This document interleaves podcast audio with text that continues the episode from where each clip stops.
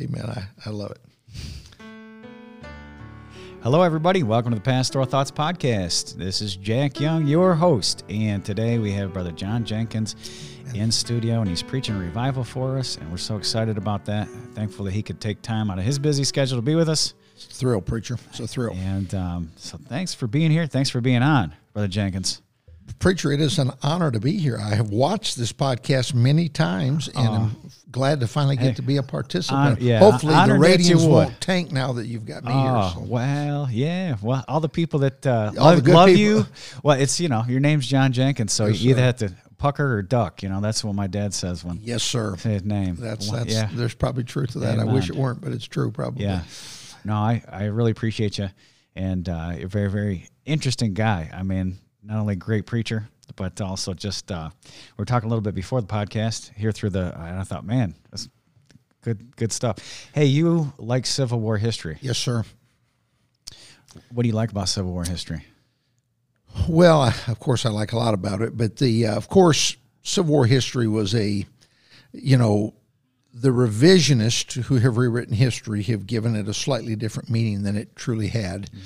But of course, you know, irregardless of what anybody's opinion is, the great outcome of the Civil War was the end of slavery, first of all, and then secondly, the preservation of, of our Union but the you know the average soldier who fought in the Civil War, both Union and Confederate, you know they weren't slaveholders. They weren't you know the uh, beholden to the industry of the North. They were just American citizens fighting for states. That's Right. what I probably love the most.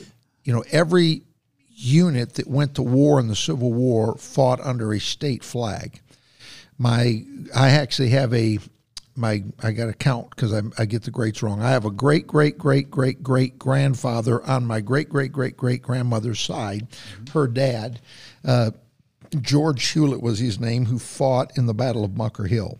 Okay. His daughter's name was Electable Hewlett, and she married John Jenkins.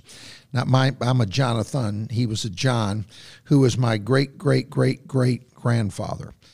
And so I have a ancestor that fought in the Revolutionary War, and then Wow. the uh, his son, uh, he had a son named Zephaniah, who was my great great great grandfather's um, uh, father, and his son's name was Anderson Jenkins. Okay. Anderson Jenkins fought in the 119th uh, Volunteer Regiment from the state of Indiana, from the town of today, what is Rensselaer, Indiana, Park County, Indiana. So, by God's grace, I had a great grandfather fight in the Revolutionary War and one in the uh, Civil War. My grandfather, uh, Anderson Jenkins, who fought in the Civil War, the uh, quite a fascinating story. They his father Truman Jenkins was from the state of Vermont. They in the 1830s migrated probably through the Erie Canal, I would suspect, uh, to the state of Indiana, and uh, were farmers there. It- we're actually in a county called Montgomery County, and they ended up in uh, Rensselaer area, the little actually a little bird called Parr, Indiana. But the um, you know when he went to war in the 1860s. He was a teenager. He was 18 years of age, and uh, a local uh, man, a businessman by the name of Gilroy, you know, rallied a bunch of local boys, and they formed the Indiana 119th and uh, several other towns, and they went to war to represent the state of Indiana. Really, not the Union, the state of Indiana. Fighting for the Union, Lincoln reached out to every state and called them uh, the. We don't even think about that today. States' rights have been so blended in our in our uh, Sure. Today's culture. One of the cool things, preacher, the uh, one of the great great um, uh, stands that took place at the Battle of Gettysburg was a result of the uh, uh, several units from Michigan. And one of Lincoln's great quotes, and I was, of course, from Michigan, so this still is tender to my heart. One of the great quotes, uh, Lincoln wrote a letter to uh, the uh, Governor Blair, the wartime governor of Michigan, and uh, his letter was just these words Thank God for Michigan. And, uh, you know, because of the bravery and the sacrifice of some of the regiments of Michigan in the Battle of Gettysburg. So, whenever you go, and, you know, you and I have watched in the woke world we live in, uh, Civil War monuments t- being taken down all over the country, and I'm I'm so sympathetic to that from the slavery standpoint. Sure. you know, we all know slavery was a scourge, and uh, was no doubt in the uh, that century was the the sin of our nation. Yeah. But- and unfortunately, those men were men of their times. A- absolutely. And you have to look. At, you have to look at uh, history through the paradigm or the lens by which these men were looking. Absolutely. I do this. I, th- I think of the same thing with some of the reformers. Like you know, give Martin Luther a break or John Knox a break. They had never seen religious liberty in their They'd life. never seen it. They'd and neither of these guys, you know, uh, Robert E. Lee, I'm a Virginian first. Absolutely. Uh, very godly man. Uh, and then also um, um, Stonewall Jackson, very godly man. Well, and, and- it's unfortunate that their names are dirt now. Uh, and let me throw that in there, preacher. Stonewall, of course, was a Presbyterian, so he would have been Mm-hmm. The old Presbyterian yeah, fool. Yeah, he was. He was a Calvinist. I mean, Yeah. he'd he'd have been a five point Calvinist, and But that, we- that's why he was such a great fighter. that's why he was a great fighter Yeah. because he believed that if it is my day to die, nothing that I can do can prevent it. Mm-hmm. No. And if it's my day not to die, no weapon that's formed against me can prosper. So that's why he stood there like a stone wall, fearless in battle. Most people don't know about Robert E. Lee preacher. His he was an Anglican, what we would call today the Church of England or the uh, the Episcopal Church. And um, the last official act of Robert E. Lee's life, he was the president of Washington University. It would become Washington Lee University there in Lexington, Virginia, where he died. Last five years of his life, of course, he was a college president. And uh, the last official act of his life, he wasn't feeling well. And uh, it was the annual board meeting for his church. And uh, his wife told him, You shouldn't go tonight. They don't need you there. And he said, It's my duty. I'm a board member at the church. And so he went. And the policy of the church at that time where he attended was at the end of the year, if the budget was not sufficient to pay the pastor's salary, the board members would personally ante up and okay. cover the preacher's salary. So the last official act of Robert E. Lee's life is he voted to make sure his preacher got paid. Oh wow. And uh, that night he had his stroke, and within 24 hours he would be in eternity. Arlington National Seminary, cemetery, not seminary. Yeah. cemetery Is his home? Is his, land? confiscated land. Yeah. Yeah, it Arlington was actually his wife's family's plantation. So, who are some of your favorite players in the Civil War? Well, uh, several. Of course, Robert E. Lee is a great one. Uh, the uh, I don't, you know, any of the racism and the and the uh, revisionist history, like you just illustrated, is so unfortunate because the problem of wokeism uh, that we're living in today is. Uh, first of all, nobody can get right with God. Nobody can repent. Nobody can have a second chance. Nothing I do is my fault. Yeah, either. yeah, A- and, and if and if you've made a mistake, you've done something you shouldn't have done, or you were wrong on an issue, you're destroyed. You know, there's no redemption. But Robert E. Lee, as you said, fought for his country, the uh, and fought for his state first. And you know, Robert E. Lee was was asked by the uh, the Congress to be the commanding general of the Union armies when the war began. And so uh, this was a man that was, you know, he was a great fighter in the, the Mexican American War, and uh, you know Winfield Scott, who was the what we would view as like the chairman of the Joint Chiefs at that time, was, you know, was a general past his prime, and he, of course, the uh, was no match for for life, let alone for the battle that was coming, and um, you know, the, those were such different times than we live in Yes. today. The I love his bravery. I love his tenacity. Uh, probably, I have a bunch of uh, Mort Kunstler paintings in my office. I've been a Mort Kunstler fan for many years. He's probably the most realistic uh, Civil War Okay. uh, artist. And um, the uh, one of my favorite pictures is is um, General Lee on his on Traveler. His head's down. Uh, the smoke is billowing in the background, and his army is retreating Yeah. And it's the end of the third day at Gettysburg. And every one of Kunstler's paintings are very historically accurate. The date on that picture is the third, you know, the third of, of July, and uh, the uh, the name of that painting is "It's All My Fault." And Robert E. Lee took the full blame for the defeat at Gettysburg. And uh, I just there's so many in in you know the s- slavery issue and being a, the commanding general of the Confederacy is of course uh, not as easy to defend in the day which we live. But No. th- th- but but it was the it was the bravery, it was the chivalry, it was the it was the honor of those men.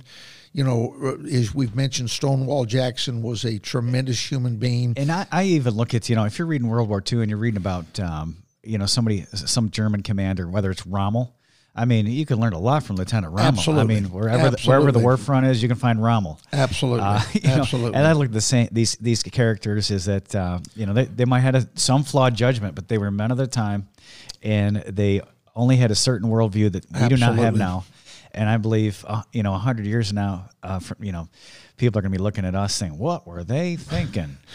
and preacher let me let me throw this in one of the problems that we have in our modern day is we assume everything that's printed is accurate Right. and you know you and i grew up in a generation where lee was lionized and mm-hmm. grant was a bumbling idiot well that's not No, true history now, either Now Grant is very popular and he's very studied. I you know I grant know was a phenomenal Yeah. general and you know different cloth you know in some ways lee was came from uh, uh, uh, aristocracy but lee's dad lightfoot harry lee was you know was bankrupt and Mm-hmm. you know basically a risk taker and kept his family and uh, on the verge of poverty all Mm-hmm. of his life the uh, but when it comes to grant i mean he was as common as they come Yes. i mean you know just just uh, you know a middle american man and his his whole life was a slugfest. it was a slugfest. Probably the best book, and I've read read probably seven or eight biographies of Lee, and probably every one there is out there. And I've read uh, several great Grant biographies, but Bret Br- uh, Baier, the Fox News uh, host, just wrote a book on Grant, and Okay. I I, would yeah, I wasn't aware of that. Okay. I'd recommend it Okay. to anybody. Uh, My wife bought it for me for my birthday, and I read it in like three days. It's a couple I hundred pages, probably? Oh, it's probably four hundred. Oh, it's four- okay, so it's a big yeah, book, it's a big serious book. book. I couldn't put it down. I mean, it was it Wow, was uh, yeah, fascinating. yeah. And w- what I love about it, and Bret Baier was very, of course, astute to the times. He played a very significant role at the end of his presidency in keeping the nation from breaking apart. Mm-hmm. Sure. Much like we're facing right now. Yeah, he had a big challenge. He was a peacemaker, Yeah. and uh, the uh, you know made some financial mistakes, and he Mm-hmm. got accused of being a you know having a scandalous presidency. But his biggest problem was he had some men that worked in his cabinet Yeah. that were scoundrels, Yeah. and the uh, you know the Reconstruction era Was And- and that's usually where I don't know where terrible. they break down American history today, Yes, but it sir. used to be like from up to the Civil War and then Reconstruction forward. That's how which they was break up generally a disaster. yeah. You know, the carpetbaggers of the North didn't help. So you you have uh, you have any other books that you'd recommend on the Civil War? Uh, you know, Did you ever read Team of Rivals by Doris Kearns Goodwin? phenomenal book. Yeah, that's my da- Phenomenal that's my dad's favorite book. That that book is is so when you think about it, and those of you that are listening that don't know this, when Abraham Lincoln became president, he picked four men to be in his cabinet that were ardent adversaries of his in the Republican uh, the uh, election that just happened. Solomon So Chase. you had a nasty convention, like Yep, we had, like yep. let's say 2016 Republican Party convention, exactly. and so it'd be like Trump bringing Cruz and Rubio and Exactly. like all the guys on his cabinet. Well, Edwin he brought Edwin Stanton in. He's who he would make Secretary of War. He brought Solomon Chase, who he would make the um, the U.S. Treasurer, head of the Treasury Department. He brought in Montgomery um, Blair, who would be the Postmaster General, and uh, then uh, he brought in Seward, who would be the Secretary of State. Seward was the one they thought would be the president, Right. and uh, he was the governor of New York, so he was very popular in the nation. And what Lincoln thought, as you And probably know, Seward was the most hostile to him at the beginning, right? he- well, I don't know. The uh, when Montgomery or uh, not Montgomery Blair, when Edwin Stanton, Lincoln was just a backcountry lawyer from Illinois, and uh, the um, uh, um, my mind's blank. The uh, I just said his name. The uh, uh, Edwin Stanton. He was a federal judge in Cincinnati. And when Lincoln came to a hearing or a, a court case that was involving uh, the uh, where he was needed slightly, the uh, the first time that that, that uh, Stanton saw him, he called him a long-armed baboon. I mean, that was the respect that he got. And uh, the uh, there's no doubt that Solomon Chase, of the four, he was the least loyal to Lincoln. Okay. He actually ran against Lincoln mm-hmm. in Lincoln's second election. He's a member of Lincoln's cabinet and he ran against him. And Abraham Lincoln honored him by nominating him to the Supreme Court. Now, we live in a day where politics is so vicious and so volatile, but Lincoln said this about the four of them. He said they were my adversaries. All four of them were candidates for the presidency. That pre, the, the first election, Lincoln won. But he said, in this dire hour in our nation's history, I can but afford the strongest minds. So he said, I prize competence above loyalty. Yeah. And uh, you know, we don't live in a day and age politically that that's even Oh, no. comprehensible. But you know, Abraham Lincoln really, to to his day, if you study Lincoln, he is in one of my favorite figures. Yeah. Yeah. Absolutely. So so. Uh, so much wit, so much, you know. Every time that he'd get asked a tough question, he'd tell a story. And they Yeah, it was almost o- like open- Jesus. Yeah, he was would like a parable. Open up every cabinet meeting with with some sort of colloquial story, and I had a lot of levity in it. Totally, And um, he would use the tool of humor very often. Preacher. I don't Yeah. know if you've ever heard this story. One of the cool stories about Lincoln is what it's sort of a morbid story. But the night he was, his life was taken at Ford's Theater when he was shot. Of course, they took his body across the street uh, to the boarding house, and that would be where his life would, would end early the next morning. The one of the famous pictures is the death scene, and Edwin Stanton is standing at the head of his bed, which you've probably read about now, it. Now he belongs to the ages. Now he belongs to the ages. Well, after that night, there's it's sort of a interesting field of study. There's been a lot written about the things they found in Lincoln's pockets. The uh, for one, they they found a um, some Confederate money in his pocket, which that's been a source of a lot of speculation. I suspect it was just fascinating Token. to him, and he Yeah. kept it. But to me, the most fascinating thing they found in there was a hanky with an with a red A written on it for for Abe Lincoln. The uh, no, I'm sorry, it was red L. It was for Lincoln. It wasn't an A. The uh, but the most fascinating thing to me is inside of his wallet. There were seven or eight newspaper clippings. They were all folded. You could tell by the by how worn they were. They'd been opened and looked at many many times. The common denominator of all those newspaper clippings was each one was a newspaper article that said something kind about Abraham Lincoln. Hmm. So here we have a man, humanly speaking, who basically held our nation together in mm-hmm. no doubt its darkest hour. Yeah. And even he needed to be encouraged. Yes. And you you uh, you spoke to us just earlier. We had lunch, and then you spoke about uh, there's a door of effectual open, but there are many adversaries. Adversaries, yes, sir. And Abraham Lincoln was born into adversity Unbelievable. and just a backwoods, poor, poor upbringing.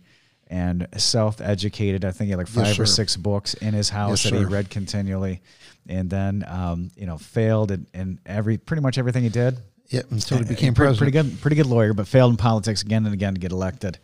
And then finally, in his forties, somehow he gets the presidency, and um, A man born out of due season, no doubt about it. yeah, He's- he and humanly was ve- speaking- very de- depressant Very personality. He said at one point, in th- there was times in his life where all of his uh, relatives would hide any sharp objects and you know basically put him in a padded room Yep. because he was so down. Uh, and he said he would have killed himself, but no one would have remembered who he was. Yeah, I've heard that. I've heard that. and um, and then he didn't, you know, marry Todd. yeah, he married he- a very messed up lady. And they say one thing about Mary Todd is that she hit her head. She, um, at one point, there's some sort of wagon ride. I'm sure you've heard about this. She was thrown from the carriage and hit her head very hard on a rock. Yes. And a lot of historians speculate that it really messed her up from that point forward. Let me interject something else, preacher. That you know, I've heard Mary, you know, very negative press about her Yeah. in most history books. And granted, she seemed like she was quite a work of art, quite a quite a unique personality. But she also suffered something, and I wish I didn't know what this was like. But of course, they lost a son in the White House, and the uh, anyone who's lost a child, my wife and I, of course, two years ago buried our son. The uh, there is no way to explain it to anyone, and I I love people's efforts to show compassion. It's always appreciated. Yeah. But th- it's a fraternity you never want Yeah. to join, and it's a fraternity that once you join it, you you have an understanding that's only those in that fraternity understand. So when I think of Mary Todd, I mean, her husband's a president during the Civil War. She, of course, was, you know, born into some degree of prominence in, there in Springfield, and to know, as you said, she had a husband that battled with a lot of depression, and uh, to know how brutal the press treated him. The uh, this was a lady who really spent her entire adult life defending her husband, and you know I don't want to over saint uh, Lincoln here or eulogize him, but truly, uh, other than Washington, maybe Jefferson. Uh, he would have to be in the top three of the greatest Oh, American absolutely. presidents that Yeah, ever lived absolutely agreed. and truly one of the great figures in all of human Yeah. history. And so, you know, one of our great flaws as human beings is we tend to only want people's assets, but we are not willing to accept their Liabilities. liabilities. And I don't believe anything's a mistake. I'm not a, a five point Calvinist, but I absolutely believe in the sovereignty of God. Right. And God sovereignly put Abraham and Mary Todd in the in the White House when He did. And uh, you and I would be from different countries today. Uh, from North Carolina, I'd be from another country if Right. it weren't for other factors, but certainly that man who was the president of the United States. So I, I look at people, preacher. It, and it's just amazing. Again, the the, the sovereign hand of God. Um, if you didn't have Mary Todd Lincoln, I don't think you would have had Abraham Lincoln. They said if Abraham Lincoln would have enjoyed marital pushed bliss, him. She pushed him. Yeah. if if he would have had marital bliss and domestic tranquility, he would not have been president of the United States. I think that's true. yeah, You know, it's it is so. None of us like wounds. None of us like pain. None of us like valleys that have been thrust in our life, especially the ones that have been caused by other people. Mm-hmm. But if you don't trust God, you're going to go crazy. Mm-hmm. And when I look at what happened, uh, you know, let me give a little little theology here, preacher, that'll put this in perspective for all of us. All of us are broken people. Mm-hmm. Brokenness is in all of our lives. Our brokenness stems from really three areas. First of all, we are broken because of our wickedness. The Bible says our heart's deceitful above all else and desperately wicked. Who can know it? We all are broken because of our innate wickedness we inherited from Adam. But we are also broken because of our weaknesses. And there's a real crucial, crucial, uh, the uh, uh, understanding that needs to take place between the areas in my life where I am wicked and the areas in my life where I am weak. Oftentimes we we think the other's the other. You know, Right. we think we're weak when really it's wickedness, or we Right. think we're wicked when really it's weakness. I'll give you an example. Think about Esau and Jacob. When we think about Jacob, he of course, you know, is a trickster. He's a supplanter. He's he's Used he's- car salesman. Yeah, yeah, he's a used car salesman. The uh, none of us would have wanted him as our friend, but he ends up becoming the father of the nation of Israel. God changes his name from Jacob to Israel. He's now a prince with God. He's prevailed. His brother Esau is there's no indication any time in his life that he ever had an experience with God, and yet Esau's a good guy. yeah. I say it this He, way. he's a man's man. I mean, you want to hang He's- out with he's a man's man. go on a hunting trip with him. And think about Yeah. this, preacher. When Joseph is returning from Padanaram and his 21 years with his uncle Laban, he is thinking that his brother's going to kill him. yeah, And when he sees his brother, and we all know the story, his brother forgives him. yeah, His brother forgives him, and rather than it being a, a, a army that came to destroy him, they escorted him back yeah. home. Yeah, accompanying him. The uh, so I always say it this way: Esau was a good man, but he wasn't a God man. No, man after the flesh. And Jacob was a God man, but he wasn't a good man. Oh, and, and I, you know, I just got done reading uh, uh, once again through David, Life of David. Yes, sir. And there's just one thing about David that he had right. I mean, he made a lot of poor choices He in sure his did. life, but He he, sure loved the Lord with all of his heart. And did. every time he erred, uh, he would get He was a good right. repenter. Yes, He was a good Yeah. repenter. Well, when when you think about Jacob and you think about Esau, the uh, when Esau comes in, he's been out in the field hunting and he's hungry. Mm-hmm. that represents weakness. And his brother, who should have been a blessing to his brother, wants to make a deal. And it's because Jacob, in that point, represents wickedness. Mm-hmm. The reason parents don't like their kids to hang around wicked people is because wickedness always takes advantage of weakness. Mm-hmm. So I need to be aware of those areas of my life where I'm wicked, but I also need to be cognizant of the areas where my problem is just a, a weakness in my life. So our wounding, our, our our our brokenness stems from our wickedness. It stems from our weaknesses, and then ultimately, preacher, it stems from our woundedness. Right.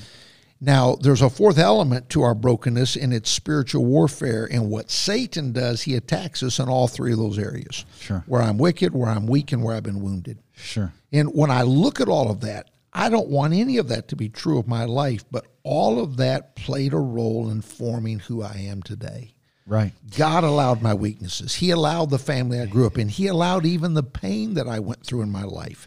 Yeah. And I can either be bitter about that or I can, with God's help, become It, a it's a better saying that your greatest strength is where your deepest wound is at. Absolutely. Yeah. I believe this, preacher. I believe we're supposed to take where we were hurt the most and turn it into our weapon Yeah, absolutely. to fight the powers of darkness. Yeah, and that's and that was really our gymnasium. That was where we were tested. That's where we were said. tried, and that's where uh, we will derive strength from. And really, a lot of a lot of areas in our life where we think we're strong, that's actually our weakness. And what Paul say, when I'm weak, That's when am we're I strong. Yeah, You know, God makes up for those areas where we've been hurt, where we've been taken advantage of, where we've been wounded. yeah, You know, all of us have been wounded, preacher. We've been lied to, we've been lied about, we've had people take advantage of us. Some have had people do wicked, sinful things to them. right. None of which is okay, none of which is justifiable. But that either stops my life or with God's help, I use that to give my life purpose. Uh, we had lunch Sunday with uh, Brother Fry and um, then Mrs. Simpson, and she's a she's a widow of a, a pastor's widow, and um, she was talking about one of her sons at a Christian school. One of the the teachers there hit him in the head with a, a plastic bat. It's just like if the guy was a bully. Sure, sure. And so I was telling Dad, you know, you know, he's supposed to be a Christian. You know, hit me in the head with a bat, and he said, "Well, just listen." He said, "Jesus didn't hit you in the head with a bat. Mister So and So did." That's profoundly said. And, um, profoundly said. And so you know if you're a victim of somebody else's sin you know um, I've always said this, preacher. If people, how often have we heard people say that, you know, I'm mad at God? What often happens is we blame God for what people do.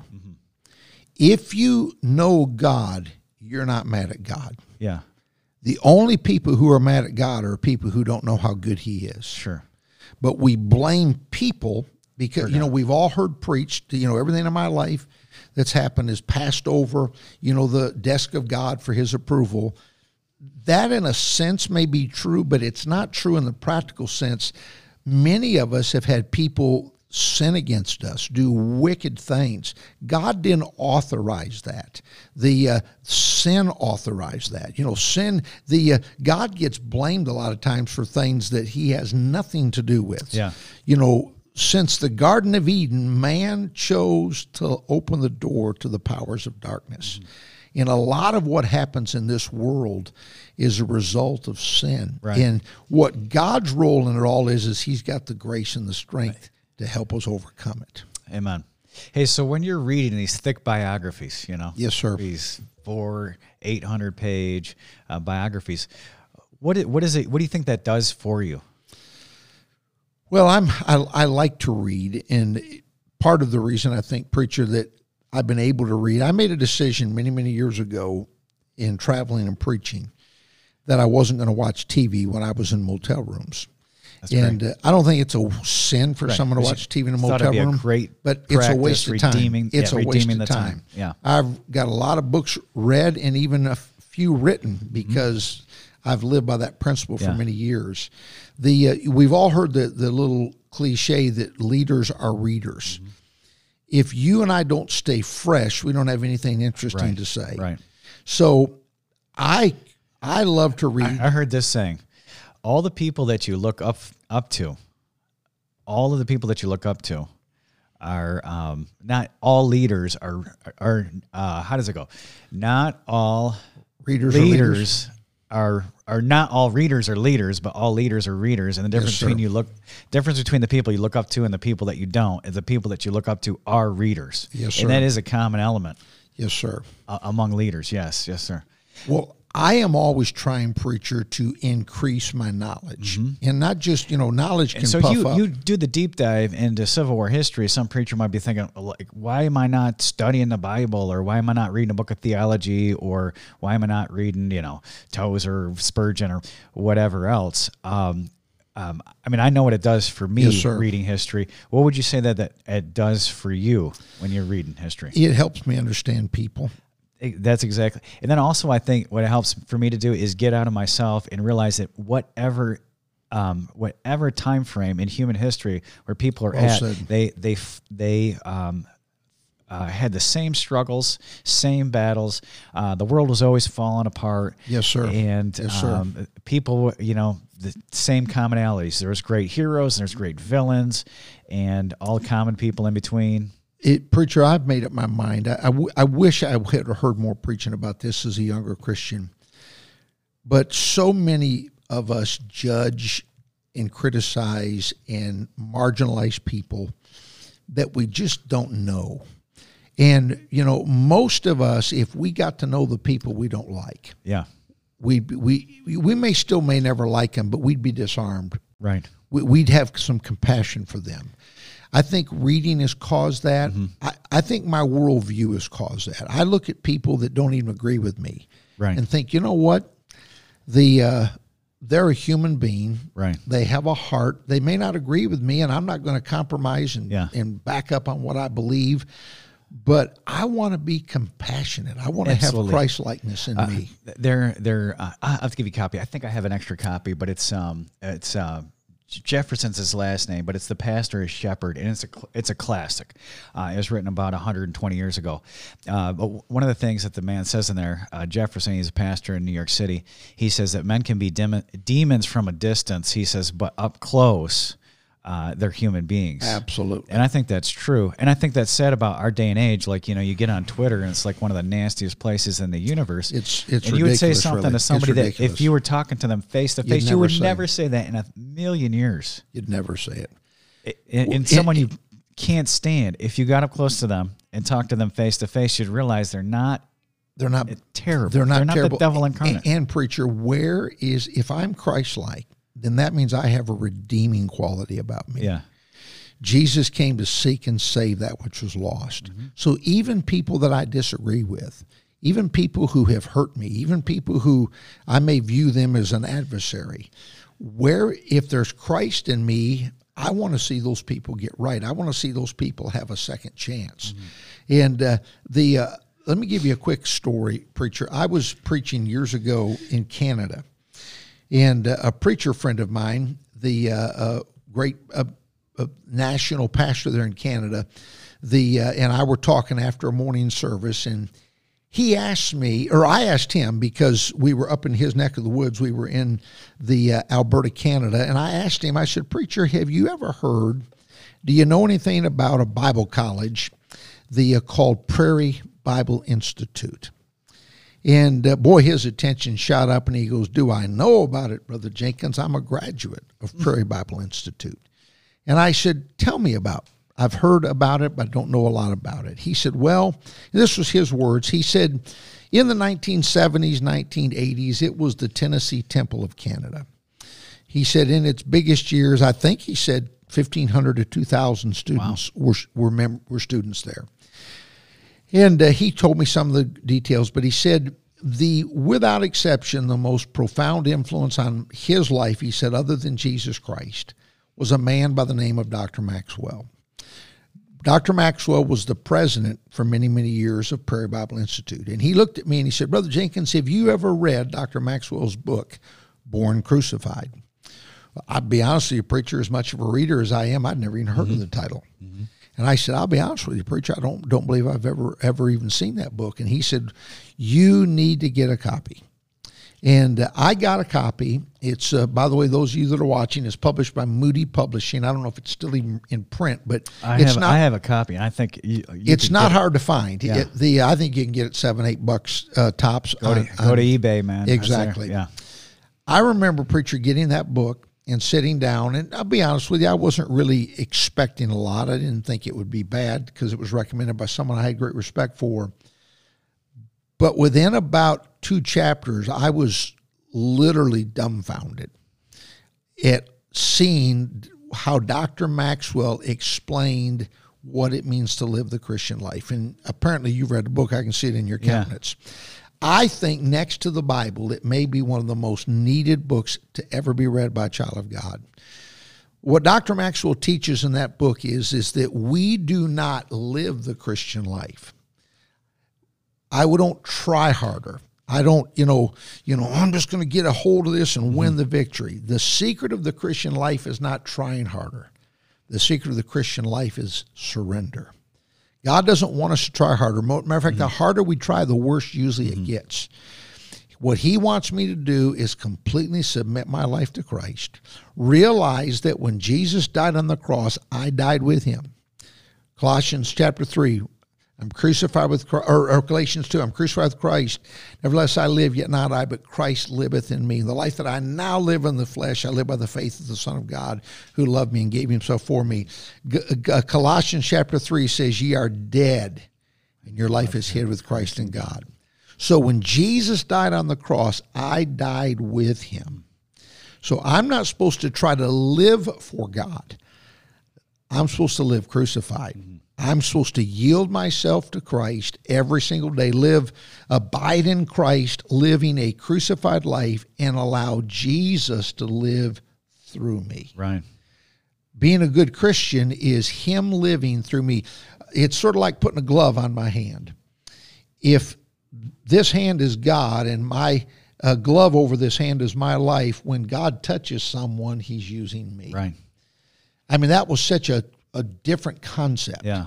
Because, you know, I'd always, you know, how often have we heard a sermon on, you know, if you don't do this, you ain't right with God. and it's motivational. Do, do, do, do, do. It's motivational preaching, and I didn't get saved until I was 22. But um, you know, before I got saved, I was involved in campaigns and sewing Yes, and sir. fill up Yes, the sir. buses, and you know, I, I was excited about that in the flesh, and I wasn't even saved. I was on my way to hell. Absolutely. Yeah, you know, preacher, get up there, and we've we've had uh, in our history some great motivational We speakers. sure have. I mean, we've had some Tony Robbins, man. You after you get you hear him preach, you're ready to walk out on hot coals. Yes, sir.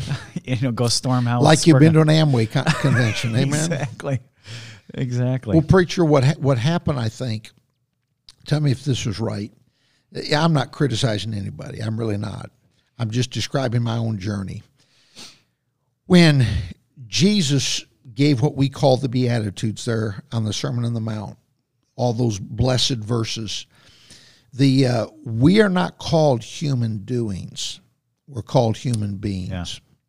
It is more important who you are becoming than it is what you're doing. Right.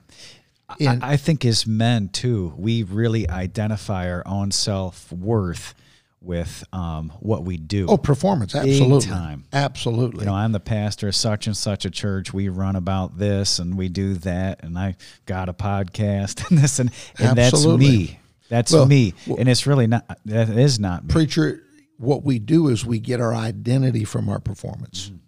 And if there's any verse in the Bible that ought to just floor all of us, Colossians says, When Christ, who is our life, shall appear. My life is not supposed to be my family, it's not supposed to be my ministry. My life is supposed to be Christ. And if Jesus is living through me today, if he is my life, God's going to use my life to touch other people. Yeah. And I can't take any credit for it. I can't get any applause. No. It is Christ living through me.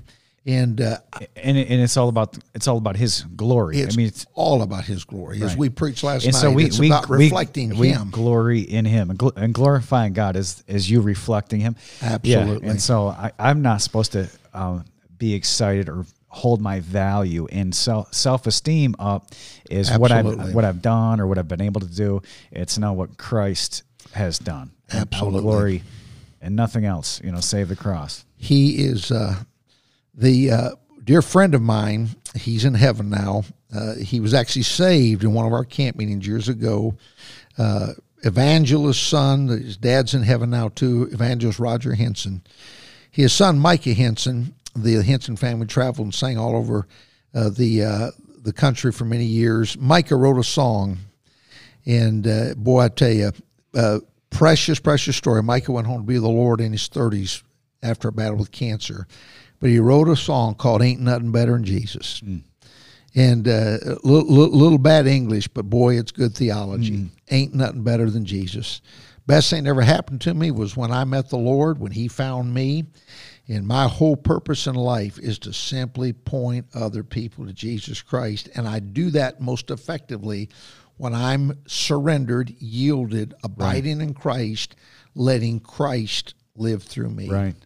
The living the crucified life, as simply as Romans 6 says, is reckoning yourselves to be dead indeed unto sin, but alive unto God. Mm-hmm. If I understand I was crucified with Christ when he died on the cross. I also was raised to walk in newness of life when he rose from the dead. Yes. And it's a different way of living, but it's the victorious life. Yeah, absolutely. And we get little glimpses, you know, Lord helps us uh, be crucified along the way. Yes, sir. Um, but ultimately, you know, I'm not I'm not going to be pastoring forever. I mean, there's going to come sir. a time where I'm not physically capable, and I'm yes, going to I'm going to lose that. Yes, uh, you know, I think about uh, I think about our our friend RB Ouellette right now. Got throat cancer, and yes, I, I don't know what, um, but I'm thinking, man, he's been preaching all over the world like since his for 20s. many years. For many years, and uh, you man. imagine, yeah, oh man, and so imagine that being taken away from him, and he has to sit there and, you know. Um, but the the whole thing is, if his identity was wrapped up in preaching, man, he'd be a sad guy. Exactly. If I, his identity's wrapped up in Christ, I think, well, absolutely. I still got the Lord Jesus Christ. You know. You know, we say it tritefully, but do others see Christ in me? Mm-hmm. And uh, again, I've got to ask myself every day: Am I yielded? Am I living the crucified life? Am I reckoning myself to be dead indeed unto sin? Not just not yielding to temptation, but available to the Lord. Mm-hmm. You know, can God use me? A uh, quick story, preacher. I was scheduled to preach a few years back in a uh, uh, the uh, tent meeting in West Virginia, and I went to the airport. It was a Monday morning. I was the the speaker that night. There was just going to be one preacher. I was the scheduled speaker to open the conference, the tent meeting, and I got to the airport there in northern Michigan, where I travel out of every just about every Monday. And uh, literally, as I'm checking in, the, the lady at the gate or at the counter is looking things over, and I can tell there's a problem. And finally, she says, "Pastor, we've had some cancellations." She says, "We can't get you to your destination today." I go, I'm like, no, no, no, I understand. I, have got it's you know six thirty in the morning. Mm-hmm. I've got to be in.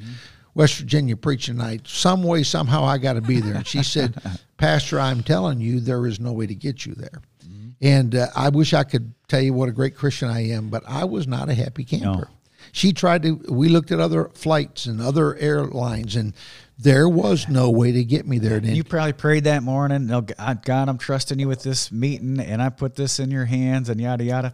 And, All of the above. Right.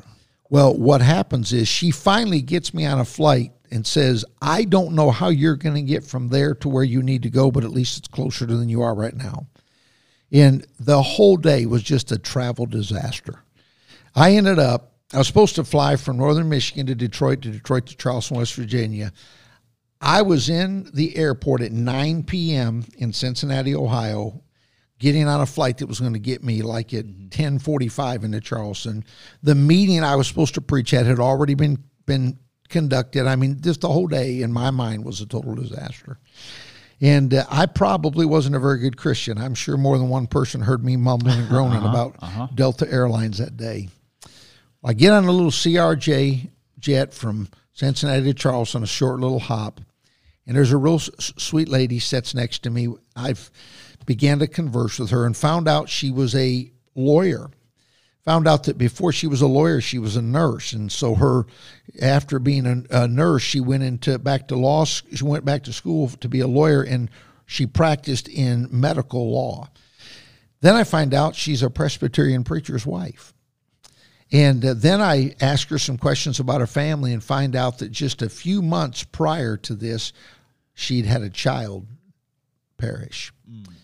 And uh, I said something to her like, well, at least one day, you know, you're going to see your child in heaven, assuming because she's a pastor's wife, she knows the Lord. And preacher, she looked at me and she says, I hope I will. I hope I'll see her again one day. And instantly, the Holy Spirit, I mean, I'd had a bad attitude the whole day because I wanted Delta Airlines to get me to my pre planned destination to be able to preach that night in that service. And the Holy Spirit squeezed my heart and said, This was what your day was for.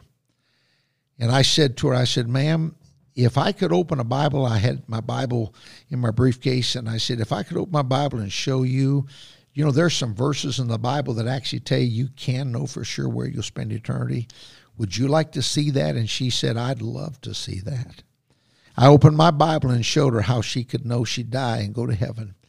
And right there on the airplane, little old CRJ, we're, we're crammed in a tight, tight uh, regional jet and uh, had our trays both down. Bible was on the tray, and I asked her if she wanted to receive Christ as her Savior to repent and pray right there and ask the Lord into her heart, and she did.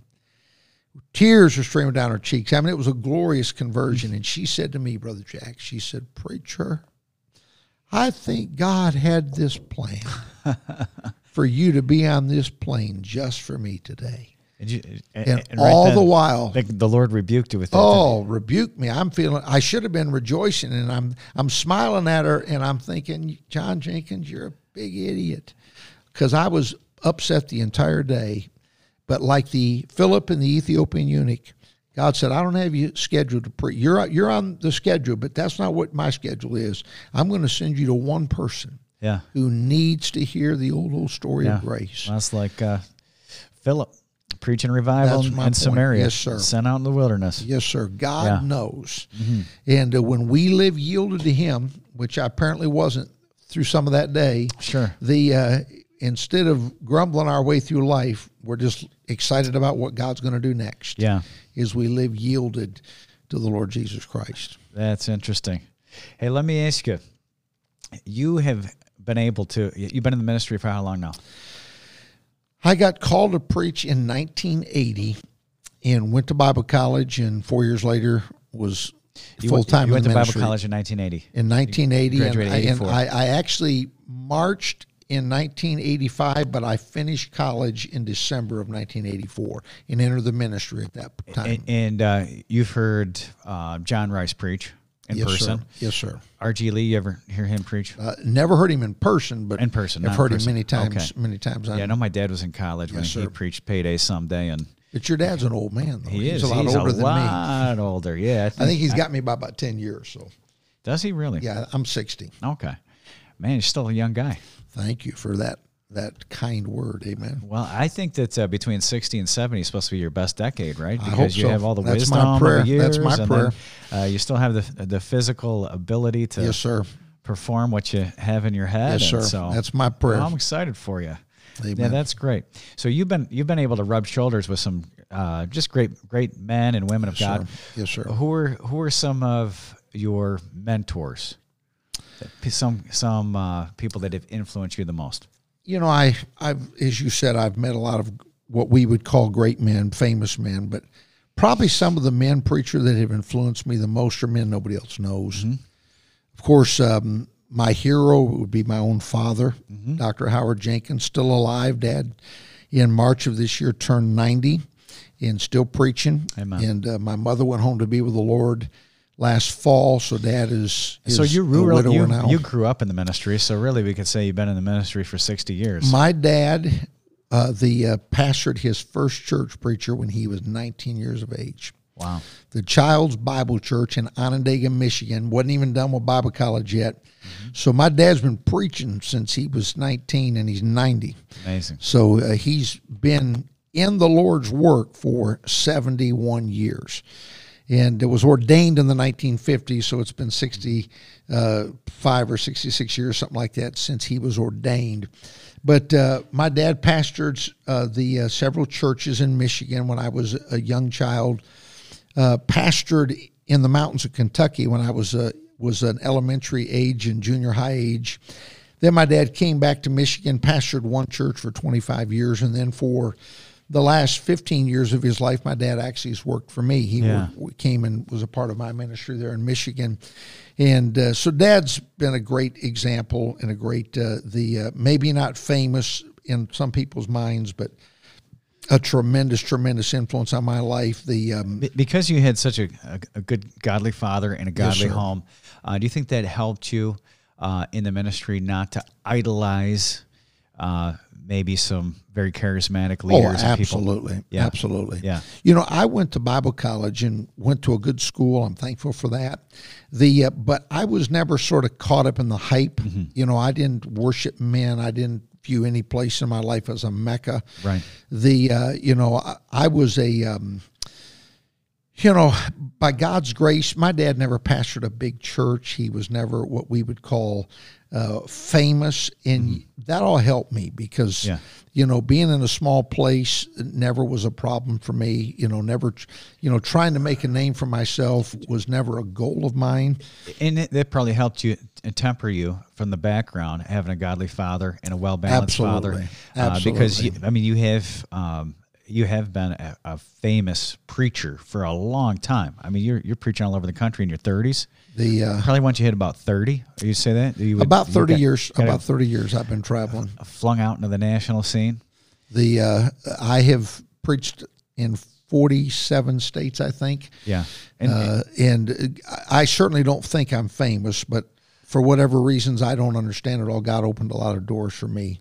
yeah, And well, um, yeah. they- I, and I understand what you Yeah, mean. well, I, well, here- trying to be here's the way I look at it. You know, you know, being Jo- sincere. you know, John Jenkins. You know, is my favorite preacher, and then you got uh, people from all over the country. They uh, admire you so much that they're going to move to the UP almost to the study to study sir. underneath you at Gaylord, Michigan. Yes, the Lord. And the um, Lord you brought know, a lot so- of wonderful people. Yeah, there. so you you have a lot of people that have really um, looked up to you enough to to pack up the bags and move to where you're at and be trained underneath your ministry uh, and underneath your church there.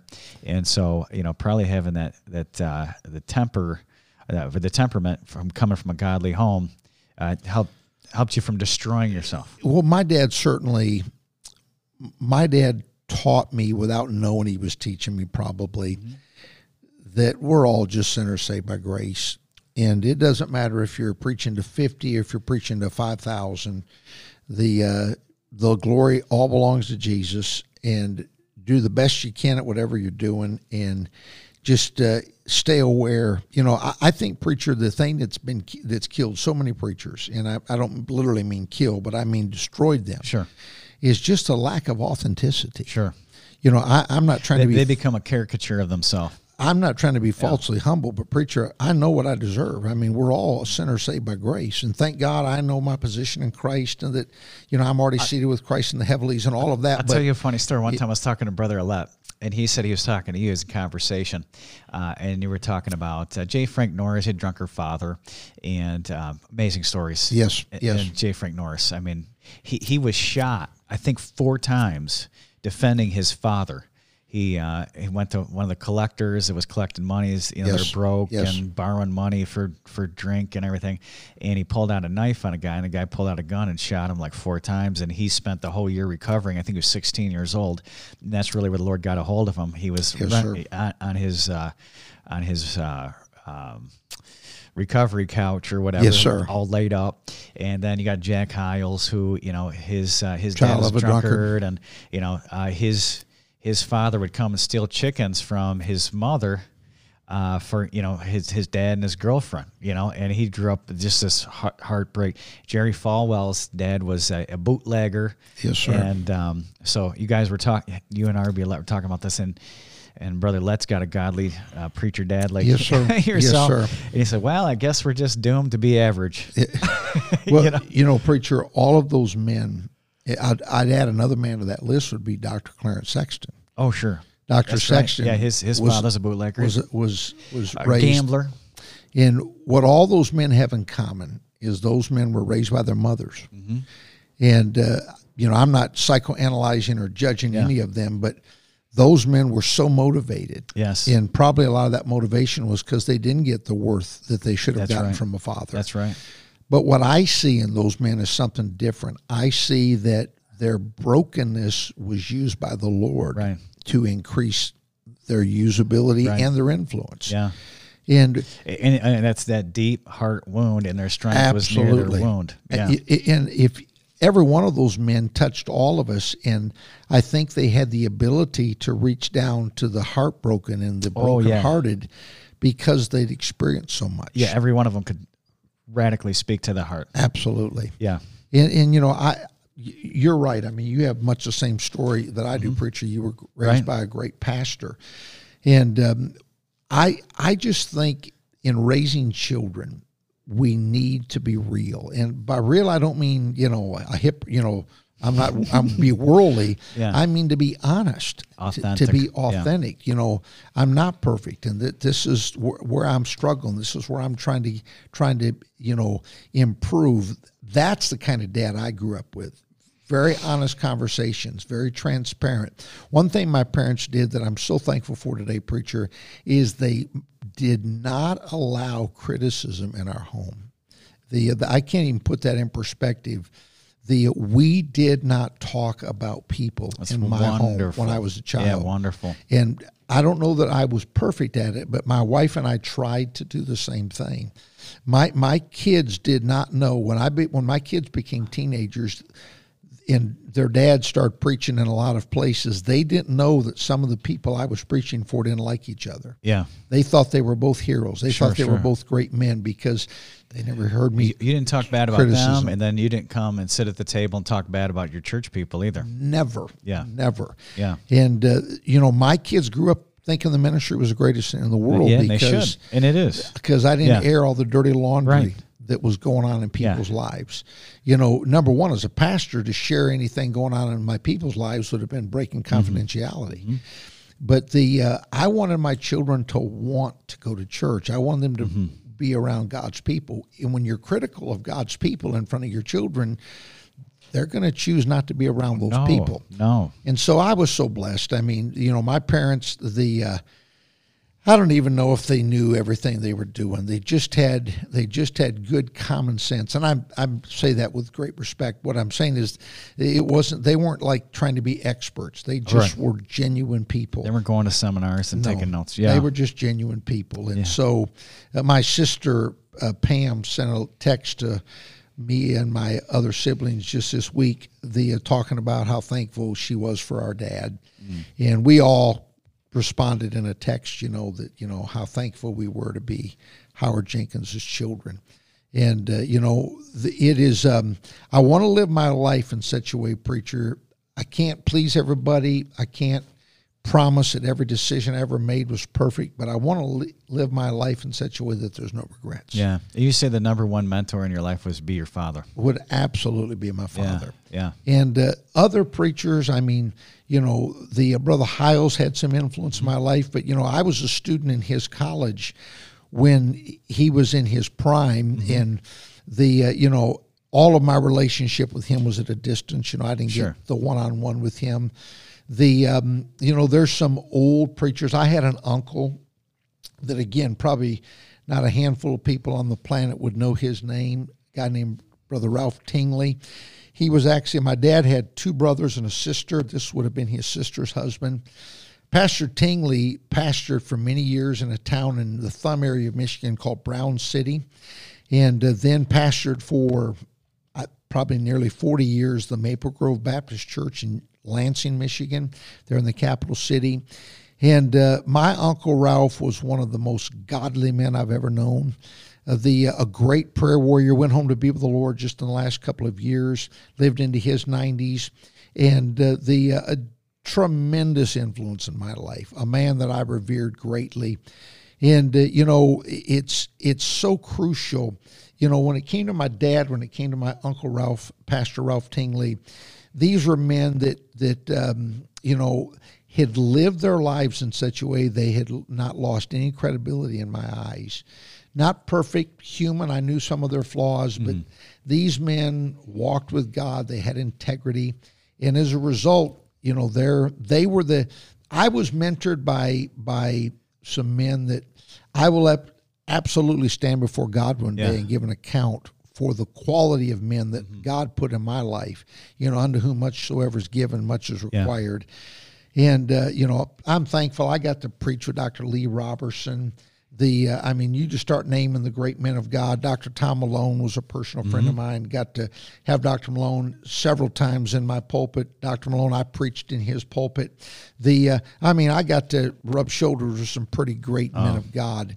The uh, but the uh, the relationship I had with those men was surface compared to men like my dad, men like Pastor Ralph Tingley.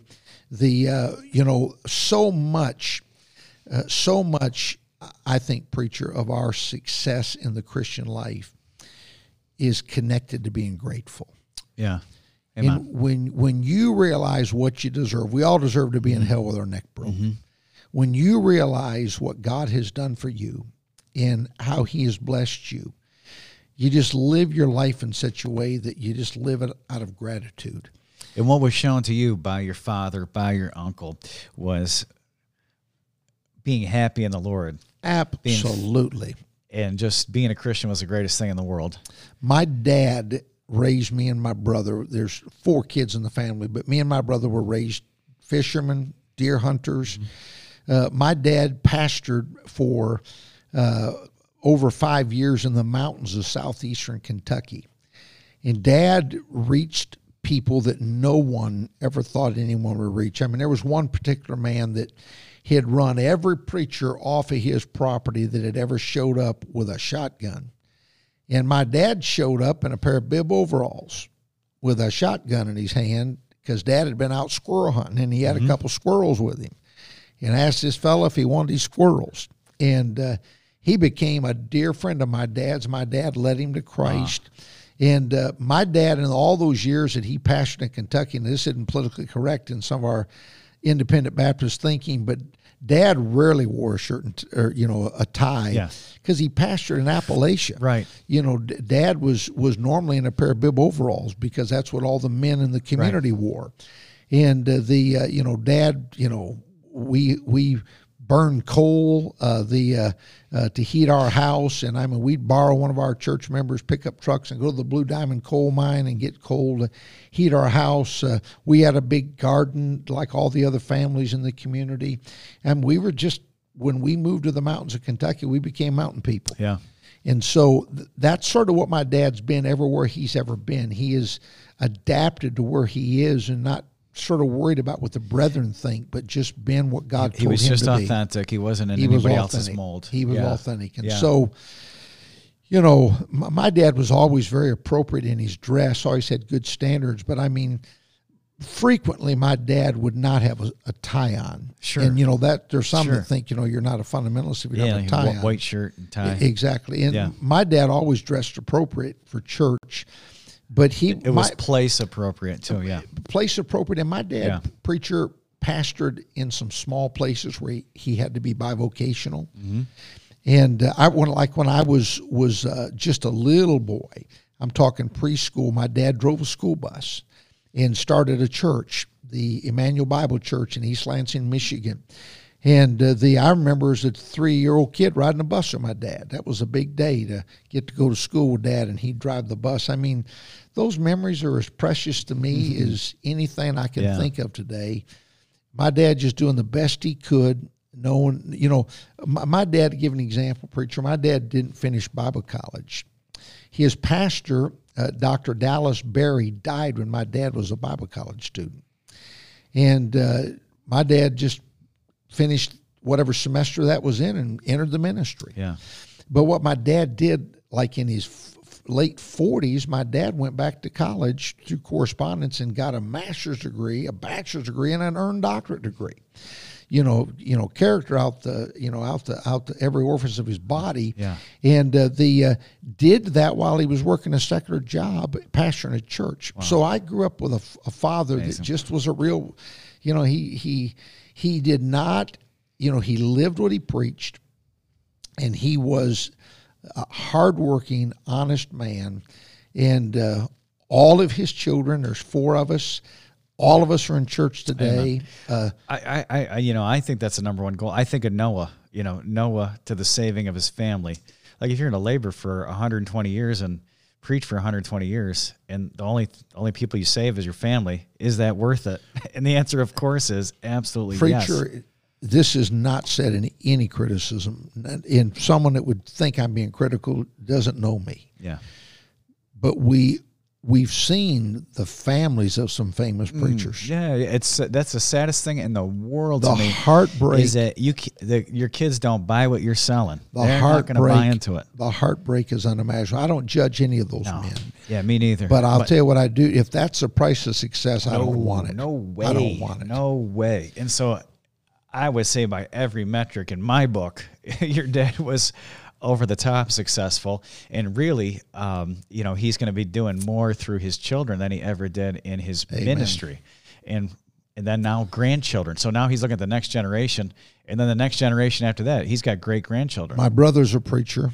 My brother-in-law's a preacher. I'm a preacher. My son John's a preacher. My dad's dad was not a preacher. He was a he was a farmer. He was a godly layman, a deacon in his church. His brother, two of his brothers were preachers. Their father was a preacher. So my great grandfather, Jesse Jenkins, was a preacher. Two of his sons were preachers. My dad, two of his brothers were preachers two of my brothers, a brother and a brother in law, are preachers. My son John is a preacher. My son John is a fifth generation Baptist preacher in our family. Somebody back there in our family, we're living off of somebody's grace, oh, is yeah, all yeah, I got to say. somebody's blessing. Oh man. And you know, I look back on it all, and uh, I've been to my great grandfather's grave many, many times. He's buried in Manchester, Michigan. The uh, uh, uh, Jesse and his wife. The uh, Jesse died in 1943. Was my dad's my dad's grandfather. He pastored the. Uh, this was a precious story. He pastored for many years and uh, was ordained, I believe it was 1901 that my great grandfather was ordained. He pastored the 8th Avenue Baptist Church for three years in Terre Haute, Indiana. Terre Haute, Indiana is where my grandmother's from, would be my dad's mom, Gladys Jenkins. Well, the uh, I was doing some family research a few years ago and um, was trying to find out some history of our family, and I actually got a hold of the preacher at the Eighth Avenue Baptist Church there in Terre Haute, Indiana. It was actually an uh, American Baptist church at, at the time, and uh, the pastor told me it's interesting you're reaching out to me. He said, "Right now we're actually in the process of getting ready for for our church's sesquicentennial." and 150 year anniversary. And he said, uh, "The I've seen your grandfather's name on the list of pastors." He said, "Let me let me see if I can find out some more details, and I'll get back with you." About a week later, I got a phone call from this preacher, and he said, "Pastor," he says, "I think you're going to really like." What I've got for you. And I said, Great. He said, I'm sitting right now, and he named the home. It was a nursing home. And he said, There's a lady here. She's a member of our church. She's 90, 91 or 92 years of age. And he said, Your grandfather was her pastor. And again, my grandfather died in the 40s. So nobody in our family, of course, uh, the uh, had heard him preach. The uh, And I got to talk to this lady who described my grandfather's preaching. She knew my grandmother. She was dear friends with my grandmother and uh, knew my grandfather, and the, of course, who married my grandmother. And uh, she said to me, preacher, while we were on the phone that day, I said, describe my great grandfather's preaching. And she said, brother, she said he always preached with a tear in the corner of his eye. She said he rarely made it through a sermon without crying. And I thought, good Lord, is that thrilling to hear that he was a man who preached with a broken heart. And uh, I could tell from the things she said he was a very humble man. And again, sort of goes with the lineage of my family that here was just a genuine, authentic man. The uh, two of his sons became preachers. My grandfather, again, not a pastor or preacher, but a godly layman. And uh, he had four children, and three of his children ended up in full time Christian service. And uh, the uh, uh, my point is that I don't have anything to brag about. The Lord's just been good to me, preacher. yeah, absolutely. You've been given much. He's been good to me. Yeah, that's great.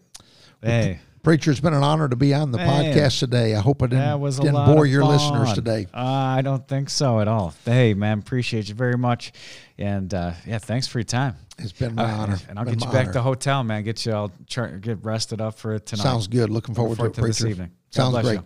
Thanks. Thank you so much for listening today to the Pastoral Thoughts Podcast. We hope you enjoyed this episode. If you did, please subscribe to this podcast. And if you can, leave us a five star rating on your podcast app. We'd appreciate that very much. We'd love to hear from you. You can reach out to us by emailing us at pastoralthoughtsmail at gmail.com.